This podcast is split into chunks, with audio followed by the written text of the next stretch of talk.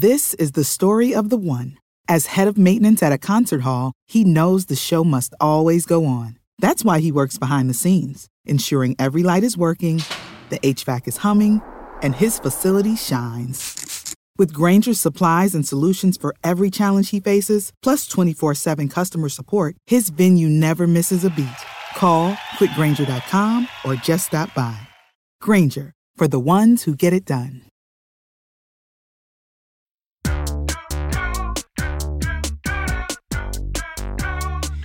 Good evening, Internet Wanderers. Welcome back to another episode of Reel Psych. I am Dr. JD Barton. I am a licensed clinical psychologist. And I am Dr. Joanna Whitkin, and I am a cognitive neuroscientist.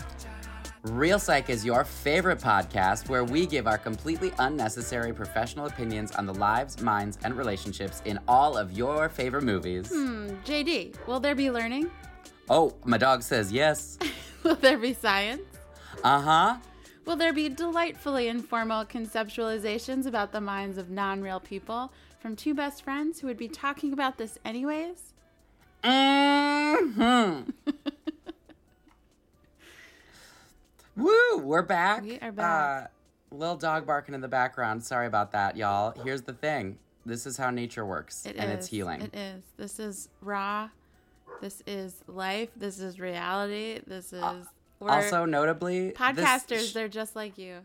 they're just like you. and also, my dog was that one's my dog. There's two dogs in my yard. Mm. That one's mine, and she was not barking before we started recording. Yeah, she could sense so it.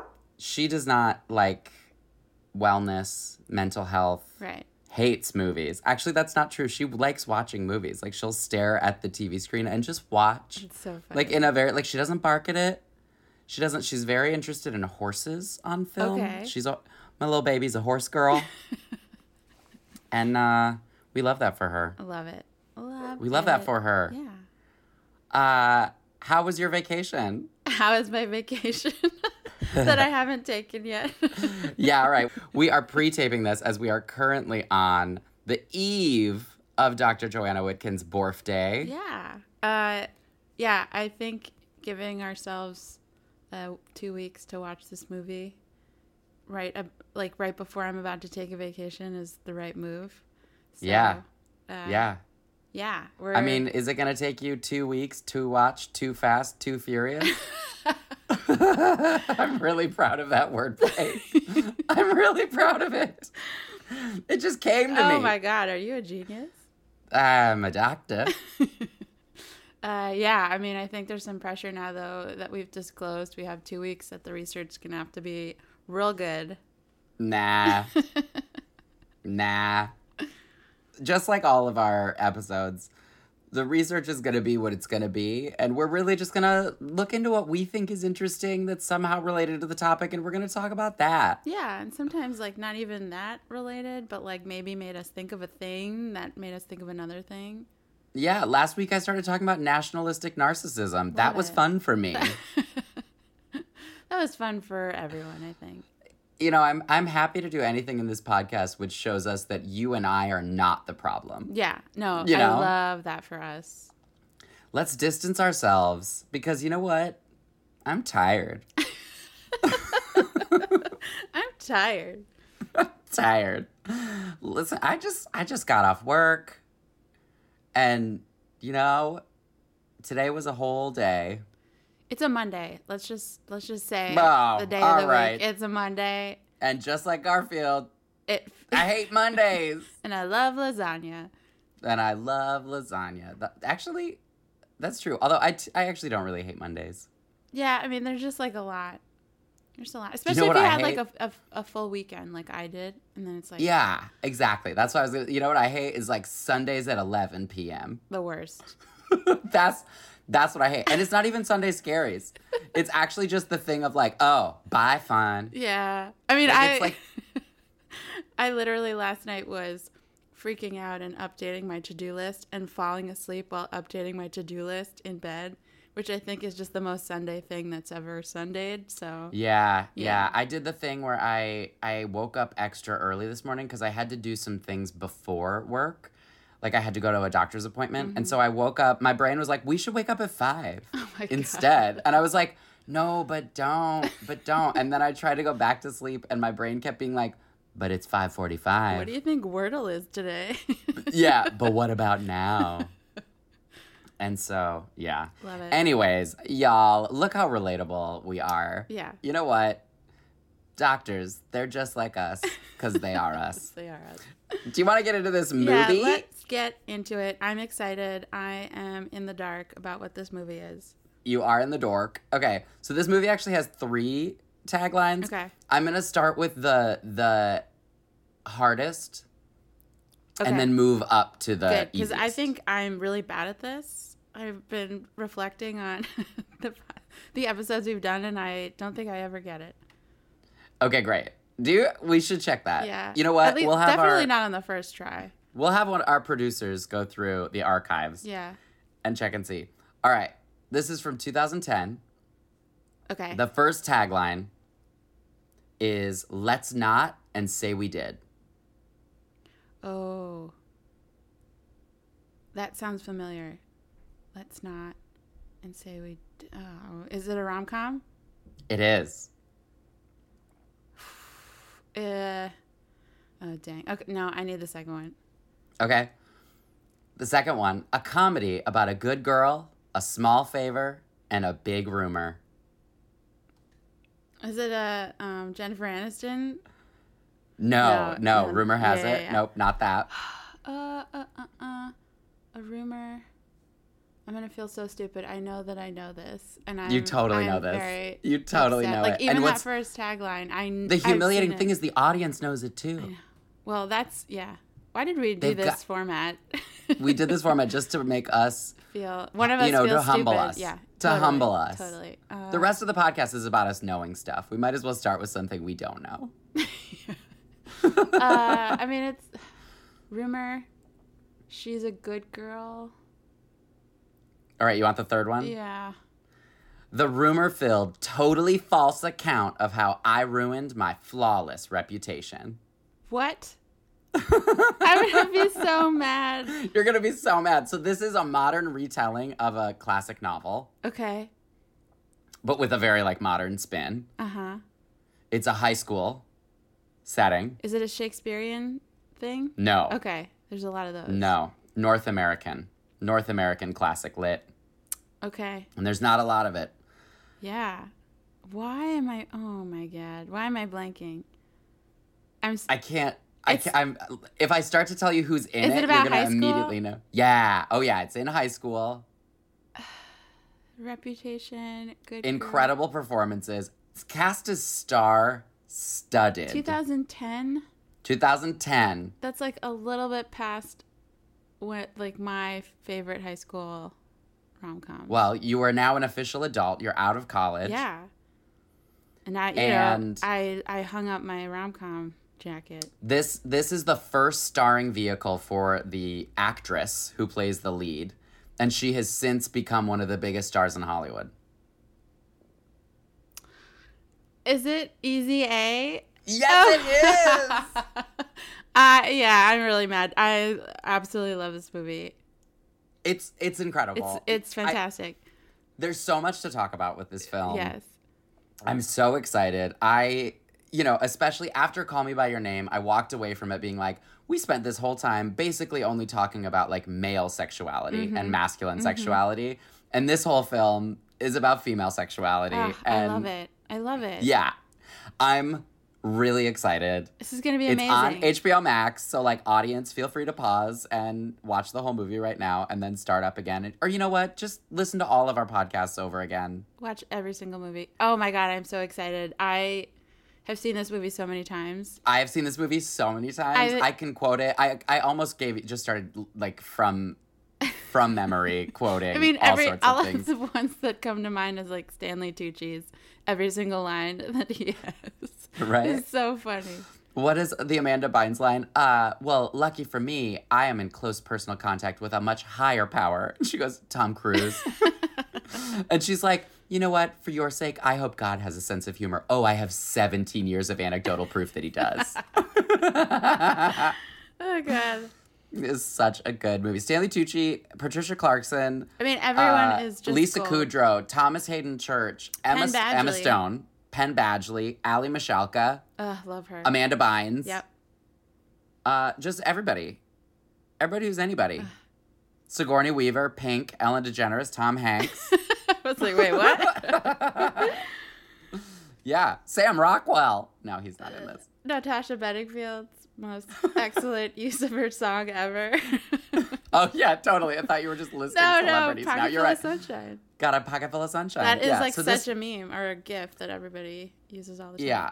So this movie is uh, a, just a treat. If you haven't seen it, it's on HBO Max. It really is the first movie that Amanda, uh, Amanda, that uh, Emma Stone starred in. Starred in, right? Um, Yeah, she was like in Super Bad as a supporting Yeah. role. That was the first thing she did, and then this. And then she did some some smaller other like she did Zombieland right around this. She did a few other movies around this time, but this was her. She is the lead Yeah, of this yeah. film. and just um, crushes it. Crushes it. Yeah. She is so good in this movie.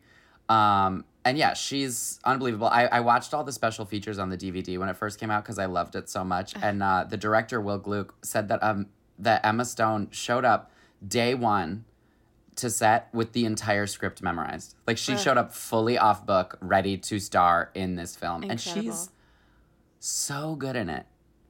I love it. That's. I She's mean, so good yeah, in it. That's incredible. I'm so excited. I'm so excited. I can hear everybody at home so excited. They're Yeah. driving to work and they're excited and they're going to imagine. And I'm not going to quote every single line back to them, but if you haven't seen this movie, watch it. If you have seen this movie, keep listening. We're going to explain what happens, but it's a rom com. Like you're, Yeah. you know what happens. It's happens. gonna be you know fun. what It's happens. gonna be fun. It's real fun. Keep listening to this one. We will be right Right back. back. Bye.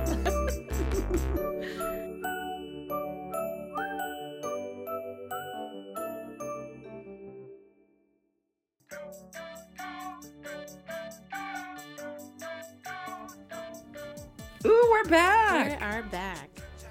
It's been a minute, y'all. We took a two week break in between when we recorded that intro and just now. We did, and I watched this movie immediately after we recorded the intro last time because I was so excited. Um, and I love. I love that. A. In true me form, I watched it this morning. I do well with procrastination, y'all, not in spite of Yeah. procrastination. It works great for me. Um, uh, I just love this movie. I've seen it so many times, but, and you know, it, like what you were saying before, it's rooted in classic like American literature. They're Yeah. very like puritanical themes and um, Yeah. that are honestly specific to American like Very, very conceptualizations of- American. of sexuality and Yeah. uh, especially among women and teenage girls at the top of that. Yeah, Um, yeah. so I I just I just love this movie because there's like some some heavy things we can dive into, There's some really heavy but things. it's also hilarious and It's um, so funny. It's so well acted. It's so well written. I will say, I haven't seen this movie in a few years.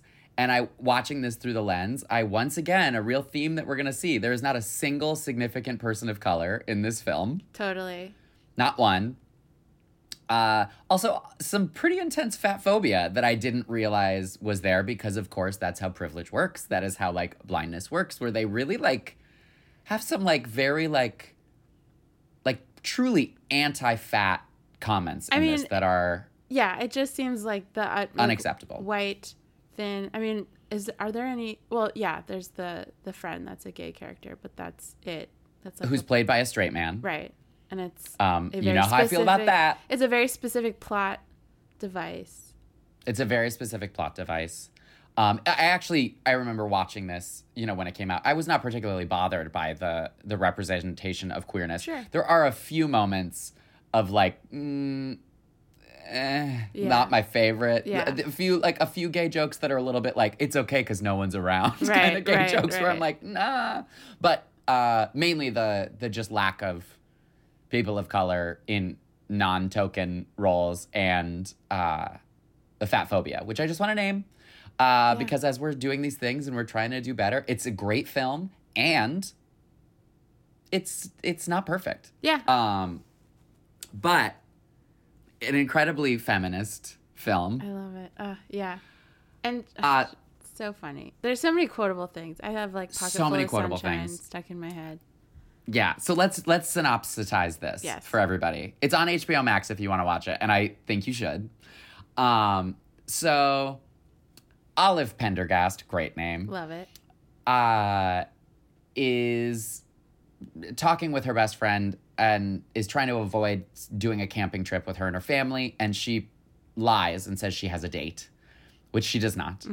Uh, Monday comes around after the you know the pseudo date, and her friend, because her friend is sort of incorrigible and scrappy and silly, played by Aly Michalka, says, "You totally lost your virginity to him."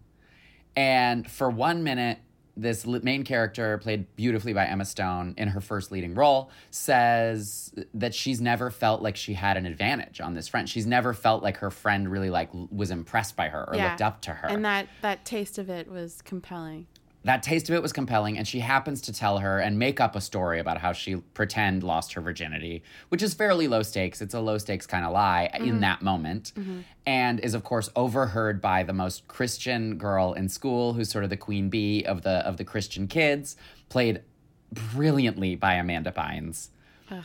Uh, she is in a in a stall in the bathroom, comes out of the cubicle, and very judgmentally, you know, lets her know that she hears a couple of admitted whores talking about their indecency. And so that rumor then spreads through the school like wildfire. Um, she uh, then, while talking with a gay kid who's continuously being bullied at school for being gay, uh, he asks her if she's willing to pretend to have sex with him. Right. So that- she she confides in him that this is actually a lie. That this is a lie. Yeah. Yeah, that's right. And uh and she he asks her, "Hey, will you do another lie because it could really save me Yeah. here. It could really help." And she decides out of the goodness of her heart to do so. Which of course they stage this big faux sex thing at a party at most popular girl Melody Bostic. and uh and you know once again now like not only is the rumor like they're cranking the rumor mill now and she then starts to be approached by more guys asking if they can say that they have had sex with her in exchange for gift cards so she's essentially taking money for pretend sex Yes. but not actually having sex with anyone. Right. And as the rumor mill starts to crank out, she starts to get more and more angry with the way that people are treating her based on this. So she decides instead of backing away and saying it's false, to really lean in, put the pedal to the metal. She starts wearing lingerie Yeah. to school Yeah. uh, and and actually sews a scarlet letter A to her chest. Um, of course, they're reading the scarlet letter in school. Right. Uh, things get bigger and bigger and bigger and really start to get out of hand to the extent where she actually ends up now uh, being framed for having given a student chlamydia when the person who gave that student chlamydia was the guidance counselor. And the guidance counselor breaks down and she offers to take the fall for this because she knows that this will ruin the guidance counselor's marriage. And of course, the guidance counselor, played incredibly by Lisa Kudrow, is married to her favorite teacher, Right. Uh, Thomas Haden Church. That's his name? Yep. also played brilliantly by Thomas Haden Church. And so as this really starts to spin out and things really uh, the, the moment that she sort of hits rock bottom is when a, a guy uh, tries to actually thinks that he gets to have sex with her because he gave her a Home Depot gift card. Right. Right. He wasn't. He seems he's like kind of popular or something. Like he seems he's, He's not privy popular. to the the deal that many of these unpopular boys had with her. Yeah, although yeah, he seems not privy to it and so then the rumor is really just that she's being paid for sex. Yeah. at her high school. And so throughout the film, she's been doing these little video diaries, and you discover at the very end that, in fact, what she really d- chooses to do is essentially do a live stream for her whole school to watch, where she tells the story of everything that happened the and, sort of like airs the entire truth. Uh, and is then, of course, picked up at the end of this by Dream Boy, who's present throughout it, Penn Badgley, Mm-hmm. who is just a total sweetheart, playing with all of the John Hughes tropes. If you love 16 Candles, if you love The Breakfast Club, if you love Pretty in Pink, if you love all of these movies, which I do love so much. Uh, Cut to a future episode where we will absolutely be doing The Breakfast Club one day. um, it's so good. But uh, so she sort of rights all the wrongs by airing all of the truth in all of the lies that have been sort of spinning out underneath her. Um, y'all, and we're this is like this movie is incredibly funny. It's incredibly smart. The acting is unbelievable. The Her parents, Stanley as we Tucci mentioned, and right? Patricia her parents Clarkson. are, are Stanley Tucci and Patricia Clarkson. They're so charming and funny. They're the parents that I want to be one I day. mean, yeah, like they are very uh, supportive and respectful of her like agency, and also seem to be like open enough to talk to her about sex. Like this is Yeah. something that um, you know, looking into the literature and stuff, uh, is not always the case. Is often not the case. Is not kind of Yeah. in line with the Not puritanical, uh, like Christian based, uh, you know, popularity at that school with Amanda Bynes. Amurica. Yeah. Um, so Yeah. that was kind of interesting, like kind of a foil that she has these really supportive parents. really supportive parents um, who are very open, very honest. And that's sort of the thing too, is like it actually is about the ways in which like her like agency is sort of taken away from her and she reclaims it, but her parents have always held it there for her. Yeah. Um so let's get into it. Yeah. Yeah. Um, I went real broad for the first sort of thing that I looked at. Uh, and I just thought, like, one thing we really haven't spent any time yet talking about is just the straight up, like, psychology of lying. Mm-hmm. And what that means. Because this whole movie is about lies. Yep.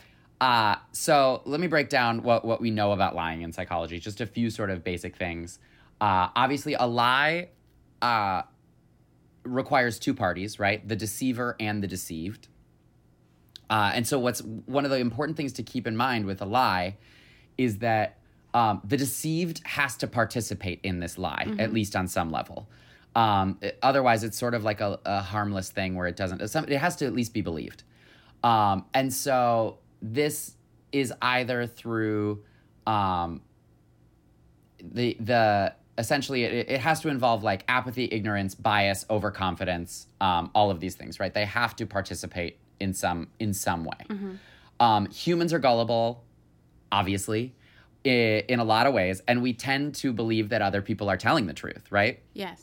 and we get super overwhelmed uh, and then irrationally convinced by emotional arguments and displays. So, what we see in this movie, right, is that she, the, this is such a highly uh, incendiary lie that it really takes off and people believe it to be true. And this is really consistent with psychology. So what we know is that like allega- allegations of a crime laden with heavy emotion are more likely to be believed irrespective of facts and evidence. Think about the way in which we see our world playing out right now. Irrespective of facts and evidence, we see that lies are um, are there, and these kinds of factors increase overall gullibility. I mean, yeah, and them being salacious and negative, right? Like yes, the lies Yes. about you know all the news is negative, right? yes. It being and I mean, something it's one of those things. that's uh, you know sexuality, sexual promiscuity, Yes, being looked down upon, only uh, promotes its you know propagation Oh, throughout the school it, even more. it makes it spread faster. Yeah.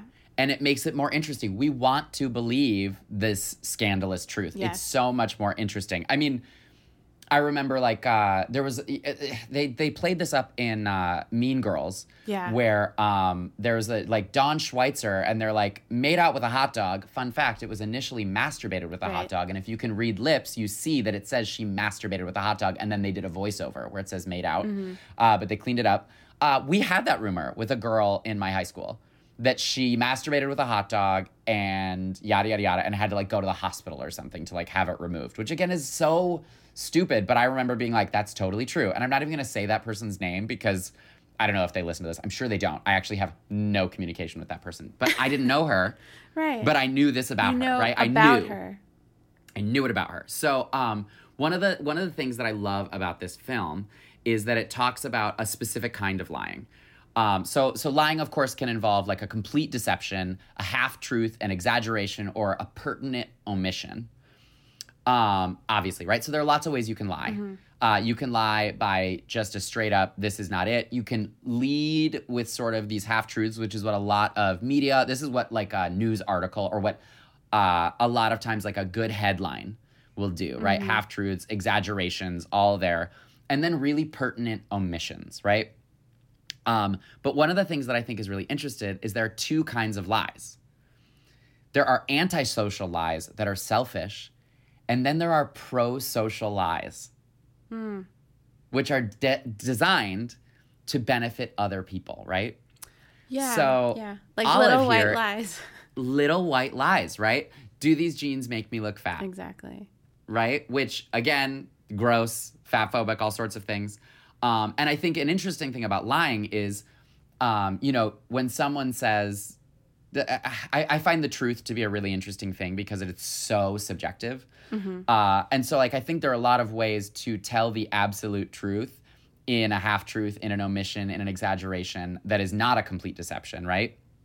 which is sort of what you see with um, with Olive. In most of these, she doesn't actually lend the lie. Right. Uh, it, with with you know one exception, it's so much that she chooses not to deny them. So these these boys are allowed to go around Mm-hmm. lying about her, and she will she agrees not to. And so when when like uh, her best friend calls her at one point, she goes, "Is it true that you like yada yada yada?" And she goes, "Is that what people are saying?" right. And she says, yeah, right? So um, it's really interesting. And she chooses to do so in a way that is what we would call like pro social. Very similar to the ways we've talked about like antisocial personality sort of all those things, right? Pro social, meaning goes along to benefit other people.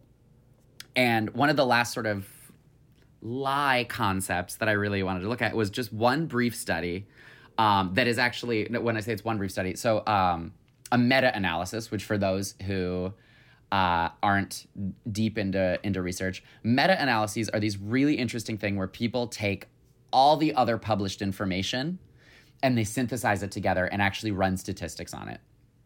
And so there's quite a bit of research out there that has been looking into the detection of lies and who can like how to right? There's all of these like interrogation techniques. There's all of these like freud had a whole bunch of things about like the ways the face shapes and like or not freud darwin. Darwin had like the the sh- the um, facial um, expressions of primates and how to detect lying and things like that. Um, but what's really interesting is that to date there is absolutely no technique or piece of technology including a polygraph test Right. that is capable of reliably determining whether someone is telling a lie. And that the scientific research actually demonstrates that most people do not detect lies with greater accuracy than, than they would by chance or a coin toss. And that so called experts in deception uh, are only slightly better. So, what we've really got is this like weird world in which all these pseudoscientific techniques are persisting because people just continue to say that they're real. And so all of these things are sort of like blowing around in this like weird political wind. Yeah, I mean, I, I think that I'm interested in, in that study, like how they accounted for if you believe your own lie or if you don't. If you if you are Exactly. purposely, if you are, you know, intentionally lying, um, you're uh, the whole thing about a polygraph test is it uh, it's like biometrics, right? So it's sensing yes. some differences in your physio- physiology. And uh, if you are lying, your uh, heart rate might increase, or you might have greater skin conductance, or something that might suggest you are uh, aware that you're doing something that is wrong, that's morally wrong or Right. doing something that has a risk of backfiring on you. There's like this all like cost benefit analysis of whether a person lies or not. What are they getting from it? What are they uh, risking by doing it. So Right. there's all of these uh, kind of factors that might influence their physiology. Um, but if someone a is like doesn't have a great sense of right or wrong, or Correct. believes the lie themselves, um, yeah. Or thinks their way through the lie, right? So go back to that, like, do these jeans make me look fat Yeah. question. You can say no because mentally, what you're doing is the gymnastics to say, no, those jeans don't make you look fat. Your ass makes you look fat, right? And like, Right, so but it's you one of those said things the where they're part. saying, right? They're saying just no. Yeah. Those jeans don't make you, right? So now you're not, and again, I mean, yeah, uh, there's like- all of these psychological techniques and self regulation techniques that people can do that would prevent them from having any kind of physiological response to Absolutely. lying. And that's what the point is. And that's why these polygraph tests are completely like unreliable. Totally. They're so sensational. They're they're like a really fun um sort of pseudoscientific like snake oil. I mean, It's like I will say, like, I would, uh, the polygraph test would work on me 100% of the time. I am a bad I don't liar. know. You're so anxious that you might actually like my spike on every question. Yeah, my, my baseline might be the same. Your baseline you might spike more. Yeah. Even just knowing like did you kill so and so? No. like just like no, I really didn't. I do feel like when I'm lying, I do feel like in my body, my heart rate increase and my feeling just like discomfort. Yeah. I can feel it. Absolutely. Um, Absolutely. But that's not true for everyone, you know, like there's and so because people are different and because they use different strategies to lie or justify their lie, um, yeah. there's really no reliable technique that's going to work across everybody. reliability. uh yeah, absolutely. It's so it's so weird, right? Like our and we do lie. I love how you said if they believe the lie, Yeah. right? So it oftentimes like people can you know, be high on their own supply of their lie Oh, totally. and really start to integrate the lie into their own narrative. Yeah. Perception And is so- reality. And if they alter the way they perceive reality, that's going to feel true to them. Absolutely. Absolutely. I mean, look at, I, I actually think most of the time somebody like Donald Trump would pass a lie detector test Oh, absolutely. Yeah. because he really chooses to believe what he's saying. Yeah. I think he throws out evidence that does not support what he believes to the degree that he, yeah, he absolutely uh, would would probably in his own mind consider a lot of his lying to be pro-social. Yeah. I'm going to hide this part of the truth because I ultimately should be able to make these decisions for other people. Therefore, my lying is a pro-social thing in his own mind. I mean, I would view his lying as an antisocial behavior. Sure. And, and, you know, someone who's lying at that level, I feel like it's just, it's an automated uh, rationalization in their mind, right? Like it's not a conscious thing that Yeah. he's doing um, because it's been so habitual. But the other thing I wanted to say is when you were saying uh, Olive's uh, lies are pro social because they are benefiting these other boys in the school, which is true. But it's, I think it's also in her self interest with um, that initial lie of feeling Right. social uh, right. dominance, right? Um, and I don't know if you're done with the lying thing, but it kind of goes into Yeah. some of the research Yeah, yeah, yeah. that I've done Please. um, which is namely that uh, being sexually active is generally associated with popularity. Um, I've always thought so. and this is true across uh, men and like boys and girls, adolescent boys and girls. Uh, but a greater number of sexual partners is actually negatively related to popularity. So there's this kind of like, you think about it as a binary variable of just like, oh, There's a point of diminishing returns. And not only diminish, I mean, it's like negative, uh, you know, it kind of turns on you. So Don't be prude, but don't be a slut. yeah, I mean, so that's, that's kind of, No, I'm uh, giving you that advice. Right. That's like, uh, you know, I looked in some studies specifically in adolescence because it's a really interesting age where, you know, there's like, um, what do they call it? The maturity gap. There's uh, biological maturity, but not emotional maturity. Um, There's also the uh, interest in romantic relationships that make Right. them more acutely aware of how they are per- perceived by those they want uh, to feel attractive to. Um, and when we're talking about, you know, heterosexual uh, and binary gender norms, uh, you know, there's there's the girls who want to feel physically attractive because that is kind of Yeah. the social currency Sure. and how men uh, or boys uh, place, uh, you know, Uh, well, boys and value. men, unfortunately. yeah, well, that's a whole other thing. Um, Big yuck. value uh, these these girls, these women, um, and I thought that it's really rooted in gender norms. It's really rooted in what is uh, uh, perceived to be attractive, not just you know, not just kind of genetic uh, facial symmetry and just being attractive, but there's a lot of other, uh, you know, there's beauty industries, there's mass media. I mean, there's so Right. I so mean, yeah. much uh, being kind of- Capitalism. yeah, shoved down our throats about what is Yeah. attractive, and so um, some that's that made me think about Olive's choice in lingerie is a very on the nose like Oh, this yeah. is what is sexy. This is sex. This is sex. the heels. Yep, the heels, the the sunglasses, the I mean, she's wearing more makeup. Like she dives headfirst into these these heteronormative gender norms and Right. um, is like really trying to to to embody that completely. Whether she's doing that out of spite, as we were talking about, or because she's getting caught up in this lie, I, I don't know.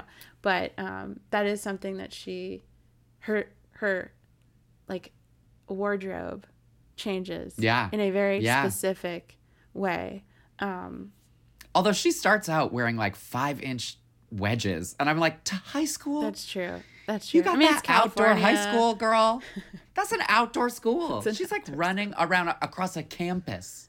Yeah. Sorry, I digress. Um, but yeah, so I looked at, at how adolescent boys and girls were, uh, you know, sexual activity related to popularity, but also likability, because popularity and likability are not always Not the, the same, same. thing. Not the same. Um, and I actually discovered this whole like uh, area of research where they look at kind of uh, measures of social networks and they go to a school and they take like a, a you know big population of students and they have them all uh, ask them like who, who is your best friend or who is the people that you like spending time with the most and that points to likability Likability, and then yeah. they also ask them who is the most popular person in in your grade or in your you know in Right. this population and so they can actually create nodes and networks of how many people received popularity votes how many people received uh, you know wanting to spend time with them votes and they can get an actual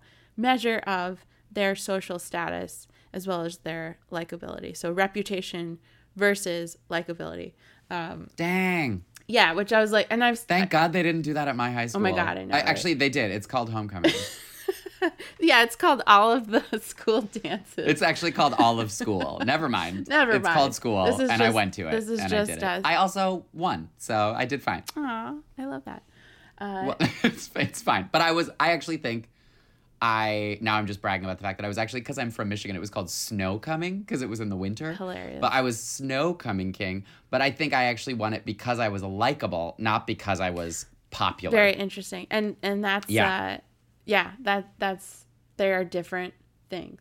Um, yeah. But so Yeah. when we look at uh, sexual activity related to popularity and likability uh, as a function of, of split by uh, boys and girls, right? So not kind of across all boys and girls. Yeah. Um, so, greater numbers of sexual partners are positively correlated with boys' peer acceptance, um, and uh, greater numbers of sexual partners are negatively correlated with girls' peer acceptance, of Sure. course. Um, very interesting thing, though, here about socioeconomic status that actually moderated the effect in boys, um, which is that uh, boys with more sexual partners from disadvantaged backgrounds uh, were predicted to have more friendships than uh, boys from admi- advantaged backgrounds that had more uh, sexual partners. Um, Wow. And I was thinking about that. This is kind of a yeah, why is that? I was thinking about it is when you uh, are talking about social dominance and social currency, it's going to be more salient in an environment where there is just low social currency in general. Whereas, Mm-hmm. like in an environment where resources are abundant, you can show status through wealth, through you know all of these different kind of things uh, in these more advantaged, privileged environments or schools. Mm-hmm. It may there may be other uh, avenues to friendship or status. Whereas if you're in you know there's not a lot of resources to to to try and assert social dominance. That is one Women way. Women are seen as a resource. exactly, women are seen as so- social currency. Yeah, so that was my theory about it. But I like that. I think that, yeah, that makes sense. yeah, um, yeah. So it's it's it's really interesting. Like sexual activity was actually re- uh, associated with peer perceived popularity, so this reputation, but it Peer wasn't associated with likability. Okay. Yeah, yeah, yeah. So that makes sense. This this uh the authors in this paper said that you know it could mean that more sexually active students have higher social status, which is like Yeah. what you might think initially, or that popular students feel pressured to report that they have that they are sexually active. And that report part is very Come on, critical easy here. A. Yeah, is very critical here because um I was like, all of this is self-report, actually. Yeah. Um, all of And so how you know we we've just watched a movie where someone's lying about that um, because it gives them social currency and because it makes them feel socially dominant at least at first. Um, and so how reliable are any of these like measures? You know, Yeah. which is a whole other thing that I just was thinking about, but um, yeah, It's so interesting too.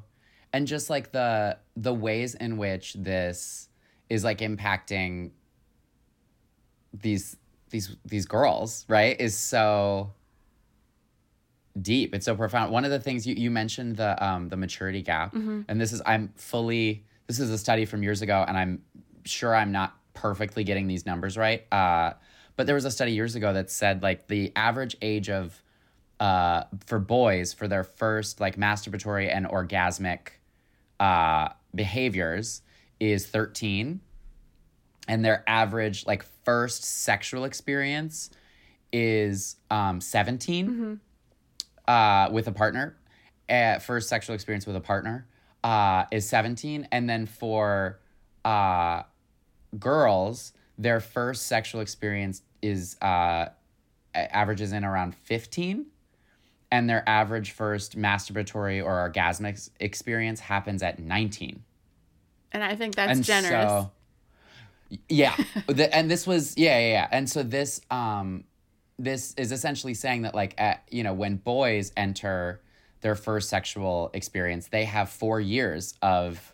self play and self exploration Exploration, yeah. uh, and when girls and now and then you know women uh, as the uh, you know age curve sort of flips in there but as girls they tend to have their first sexual experience four years or three years like prior Yeah. to their first masturbatory exploration and their first sort of like orgasmic Yeah. experience um, which is rough Yeah, I mean, it goes to like sexual objectification of girls in which they are objects to be used by men um, Mm-hmm. and not empowered to, uh, you know, uh, have sexuality themselves. And so they are first used Totally. as objects before anyone thinks to, uh, you know, ask them what they want. Or for, for they even have the Right. self awareness to like think about that. right Um, sex is something for men to want and women to withhold Exactly.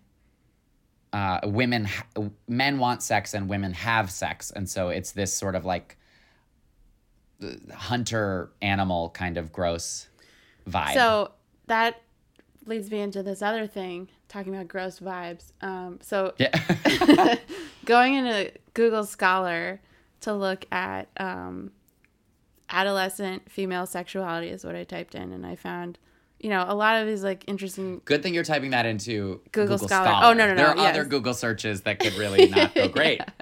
was careful to do that. Um, you know, I got a lot of the papers that I was talking about about like you know, empirical studies done in schools.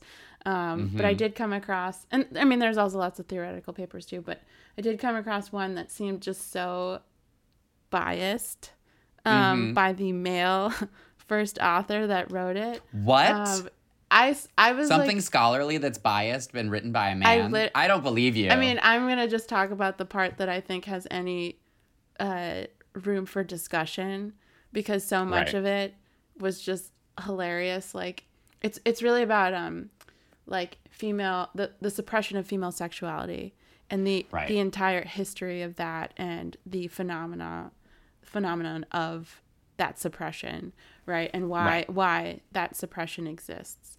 Um, to, to your point, exactly right. Why are women being used for sex before they are uh, empowered to have sex, right? right. Um, And so this guy looked at um, several different theories about really like who's gatekeeping female sexuality, right? Is it men? Um, and what Prudes. what I'm gonna just read what like verbatim what uh, is their uh, conclusion is the view that men suppress female sexuality received hardly any support and is flatly contradicted by some findings.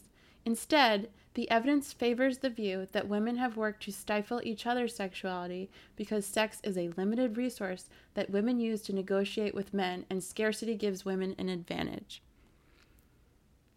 This is the most incel, nightmarish Yeah. Uh, BS. but it, it did like kind of put me down a rabbit hole of like evolutionarily evolutionary advantages um, of sex because you know this women are having babies and the ones that are you know these gatekeepers and even in animal behavior you have um, like men are doing kind of the the wooing right they are trying to gain the favor of female uh, animals to like uh, uh, you know, propagate their species. So I was trying to think about some evolutionary angle where this makes sense and isn't just like hugely offensive, or at least like, I mean, this is so uh, weaved into the patriarchy that's like very hard to disentangle.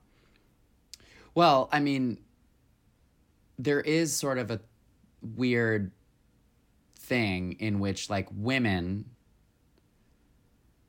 you know, every woman who gets pregnant, that's not, that, every woman who has a baby uh, is a parent. Mm-hmm. But not every man who has sex becomes a parent. Mm-hmm. And not every man who has sex with a woman who has a baby becomes a parent. Mm-hmm. So, in that sort of evolutionary view, like women hold the power of, and again, this is incredibly limited to like, uh, you know, infertility issues and all of those different things, right? So, like, and, and again, I'm not using, um, there are lots of people who are parents who didn't have babies, but, Right. y- you know, evolutionarily, biologically these sort of very limited definitions and the very limited language that we have to use them right so there there's that i suppose uh although in a way like it is animal and human nature for men to be competing for access to women Yeah. So it's it's an interesting angle to kind of say, you know, sex is a limited resource that women are gatekeeping because they are using that to negotiate with men. So they are stifling each other. It's not the men who are, you know, competing for these these resources. i mean please Yeah. If that were true then the term ran through wouldn't exist Yeah. Uh, a woman did not come up with ran through I this is just the part of this paper that I could even wrap my head around and have a thought No. about because the rest of it was I don't just think so you need to- ridiculous. your thoughts are precious, Joanna. I don't think you need to spend them on this. Yeah. Well, this is I mean, this is a peer-reviewed paper. This is evidence that like this is this is 2002. This isn't the 70s either. Um, I mean, 2002 kind of was the 70s. I mean, certainly. But, you know, there there is the suppression of female sexuality. And Yeah. this guy was on a mission to figure it out, and it's not his fault. it's not his fault that he's not getting laid. um, so the the other thing that I looked at was actually, um, I I really as I was watching this movie, I got like a like I kept getting flashes of the term nymphomaniac, right? And like this sort of historical concept that is like a nymphomaniac, which um, I'm sure most of our audience has heard this term before. Uh, so, nymphomania is a very old school term that dates back to the 1800s. Um, that was used at the time to describe women who were like insatiably sexual Specifically Um, for women. specifically for women. There's actually, uh, I'm so glad you you named that. There's actually a separate term for male uh, hypersexuality, which was um, satyriasis, as in like a horny satyr, like old school Greek. So, well, and also like a nymph and a satyr are old like Greek mythological Oh. creatures. So, nymphomania and satyriasis. Which which one of Uh, those terms took off, JD? Which one? It's weird, right? Which one of those? Um, I, I know most of our audience is like satyriasis. Yeah, That's what I've always been saying. Uh, yeah, satyriasis. it just rolls off the It's tongue psor- too. psoriasis, but a little bit. more. Psoriasis and cirrhosis. um, so yeah, so this like weird thing of like hypersexuality, which of course Emma Stone in this movie is not a nymphomaniac. She sort of is portraying one though. Oh yeah. Um, so nymphomania, for those listening, is not in the DSM. This is not a term that we use. Uh, it is like a very old school, like Freudian nightmare thing that is, of course, led to just describe that a, a woman who is horny is mentally ill, right? Like a woman, a woman who wants it, she's sick Yeah. yuck, right? Ew. Ew. uh, She's you better stop. You're being gross. Uh, so she um, so one of the things I think about a lot, particularly as a queer psychologist and doing research, uh, but or, or doing therapy a lot within the queer community, and when I do talks to other people on like how to be a good like queer affirming therapist, is like another, of course, population that has like this hypersexual um, reputation. Again, don't gasp when I say it. Gay men. Uh, so one of the things I always like to think about, right, is so th- this concept, right, the, the term as I just sort of named now is actually hypersexuality is a term that we use. Um, it is no longer a gendered term. Um, but hypersexuality is a symptom. It, it can be a symptom of a lot of things. It can be um, a symptom of obsessive compulsive disorder, in which you would be using, uh, uh, you know, hypersexuality to, you know, um, compensate for these obsessions. So you have these like sexual compulsions.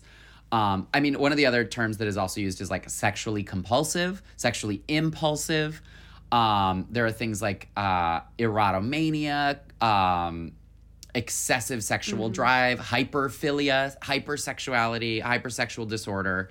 Um, so all of these things are a really interesting thing because they get to be determined by the treating clinician.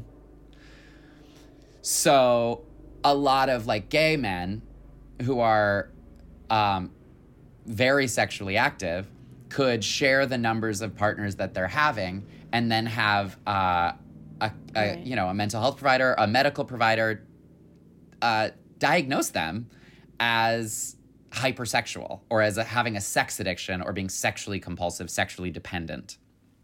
And so, another thing to really name is that like sex addiction is not in the DSM.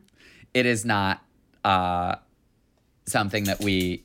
It, it hasn't really been substantiated as a true addiction Right, in a way that something like gambling actually has. Uh, the like the, the and so, um, you know, the thing about like all of this is just like who gets to say, right? Um, and so that it's all relative. Yeah. It's all and so like for and again, it's all incredibly um you know, there are movies like Shame that came out, which like maybe one day we'll do Shame, but it's honestly super depressing and so like TBD. But Right. Shame, right, where like the lowest point Desperate. is what in this movie because he's a sex addict in this movie. The lowest point is when he has sex with men. That shows just how mm-hmm. depraved and shameful his sex acts are and desperate these sex acts are. If you didn't listen to Call Me by Your Name, listen to like what we talk about in terms of the flexibility of male sexuality. But um and so I think it's really interesting, Joe, just to think about like the ways in which the lens of what we even consider hypersexual is so put on by the uh, the, the the the lens of whoever's viewing it rather than the necessarily right. the lens of who's experiencing it. And I do think, right, like I have worked with people who have wanted to reduce their sexual activity because it is causing them emotional distress. Uh, but your job in that instance as a provider is to actually listen to like what are your needs? What are you experiencing? Do you feel that you don't have control over the amount of sex that you're seeking? Do you feel right. like it's getting in the way of your normal life? Do you feel like it is impacting you negatively? Are you having sex with inappropriate partners? And by inappropriate partners i mean are mm-hmm. you sleeping with your best friend's mm-hmm. husband right? Are you blowing up your relationships in order to seek sexual validation right? That is often a symptom of lots of other things, right? Bipolar disorder, if somebody is manic, they may be engaging in hypersexuality. Um, the impulsivity and the sort of compulsive nature of this could also be something like borderline personality disorder, where the emotional connection is felt so intensely that the choice to sort of forego the um, consequences or not not for, forego the consideration of the consequences and engage in the behavior, right? But all of this again is sort of a symptom of these other things. And I just think it's Yeah, so this is not a discrete uh disorder, you know, a discrete phenomenon, right? right? They're usually related to or caused by Exactly. Uh things that are related to different Exactly. And there are there are um you know, there are organizations like Sex Addicts Anonymous, like sex addiction in sort of this viewpoint, some who do feel that they really have lost control of their ability to um, restrict themselves from having sex or to not seek sex um, sure. is real. Um, there, there's also a gross history of something called paraphilias. Are, you, are you familiar with this term? No, no. So paraphilias, which are diagnostic, um, are these different things that other people have decided are inappropriate uh, sex things. So mm. some of them, like I, the old school, like DSM four uh, revised. I, I don't know if it's in DSM five to be honest, because I, it's I find these to be so like irrelevant. Um, is mm-hmm. something mm-hmm. like frotteurism. So like the the the sexual desire to just sort of rub up against a person um, in a sensual sexual way until hypothetically you you achieve orgasm, right? Is in the DSM 4 at least as like a, a paraphilia, which means it's a disorder, right? Where it's like okay, if you're doing this on people who are unwilling, right, that is sure. Um, right. But it's one of those things where a lot of these different things, fetishes, uh, essentially become these weirdly um, pathologized kinds of things. And so the way in which like historically psychology has looked at sex is from such like a deeply heteronormative, missionary, boring sexual view where like there are all these ways in which you could seek out these quote like disordered sexual behaviors that are a of all not harming you and b of all mm-hmm. not harming others right. and this is right. not to um not to give like a free pass to uh, you know pedophilia to give a free pass to um, these fetishes that involve harm toward other people that is not to say so right i do think there is something disordered when something you are doing results in harm toward yourself or others.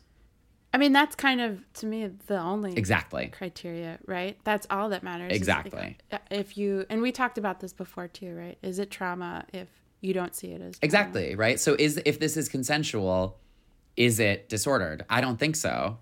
Um, yeah. I think there are lots of people uh, that have hundreds or thousands of sex partners in their past that I don't think have a disorder, they have the opportunity. Sure. And they choose to engage in it. Sure. If if they're not bothered by it, you know. I mean, but this also like who are the gatekeepers of um what it means to be have a mental disorder or have, you know, psychological disorder. Us. Um, it's us. Traditionally, traditionally, uh, thankfully, it's not. It's moving away from that. But traditionally, it's straight white men. Yeah. Right. Christian. Um, but this straight is, white Christian men.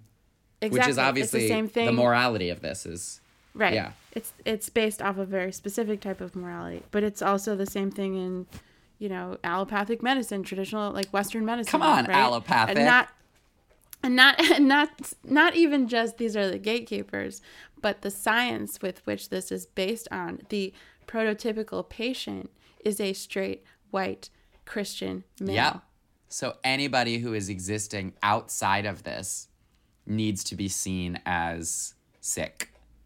Exactly. Which let's be real, like the way in which to to describe this as sickness, which we don't even use that much, right? Like uh, when have we even referred to any mental like uh, mental illness that we've talked about in the in our, you know, 2 months of this podcast? We really haven't used the word sick before. Right. This Right. is where people see these behaviors as sick. Yep.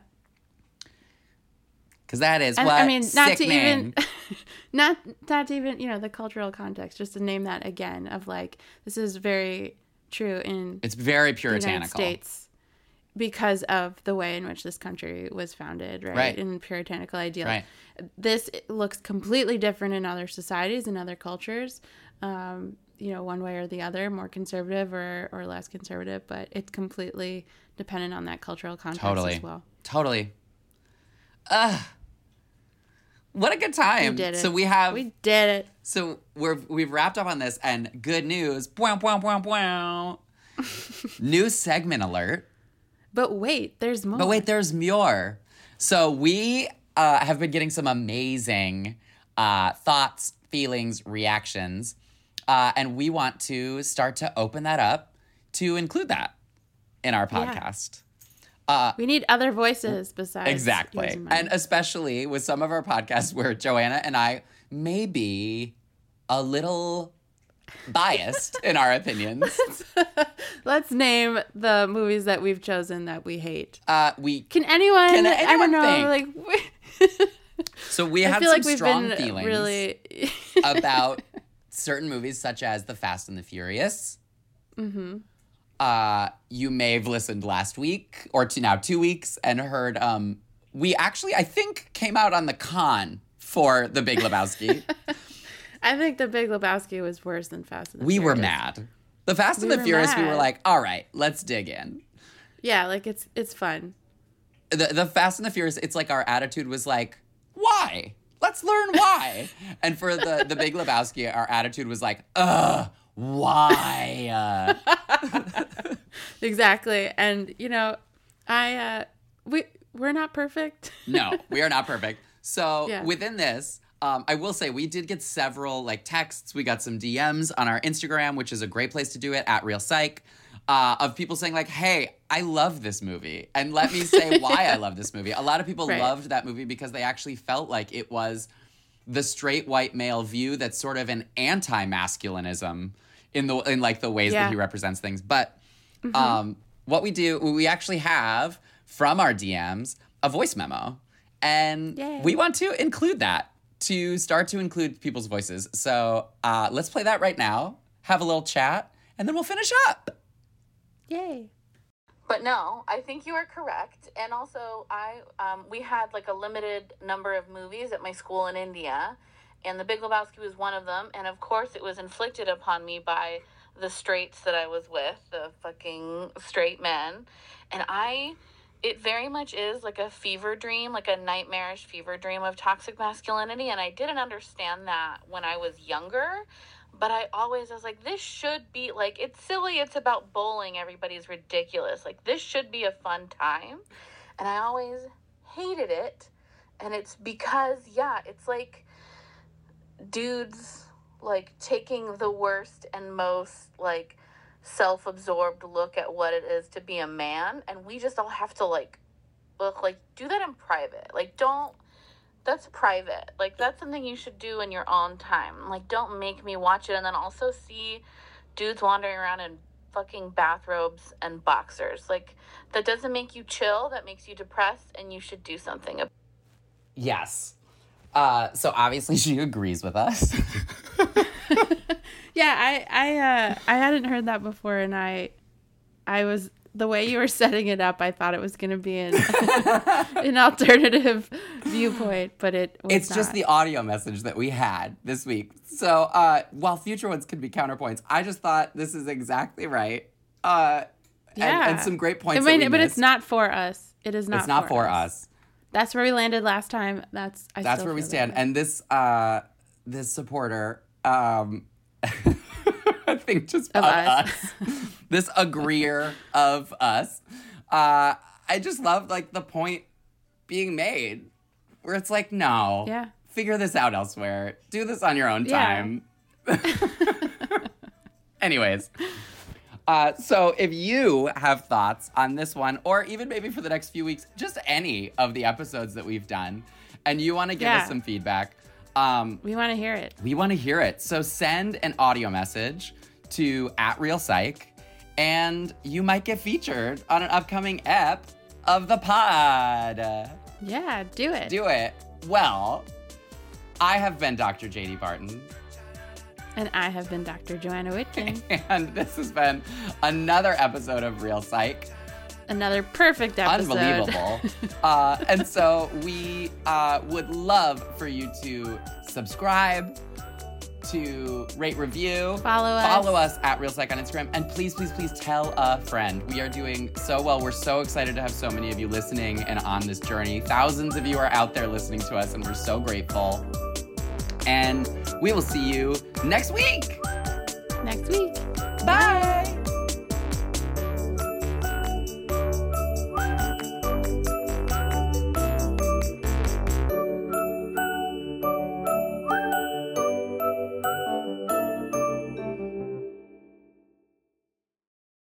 Catch those springtime vibes all over Arizona. Break out of the winter blues by hitting the water at one of our lake and river parks. Take a hike among the wildflowers. Just make sure to stay on the trails and leave the flowers for the bees. Discover Arizona's best kept secret and visit azstateparks.com slash amazing to start your springtime adventure. Save big on brunch for mom, all in the Kroger app. Get half gallons of delicious Kroger milk for 129 each, then get flavorful Tyson natural boneless chicken breasts for 249 a pound, all with your card and a digital coupon.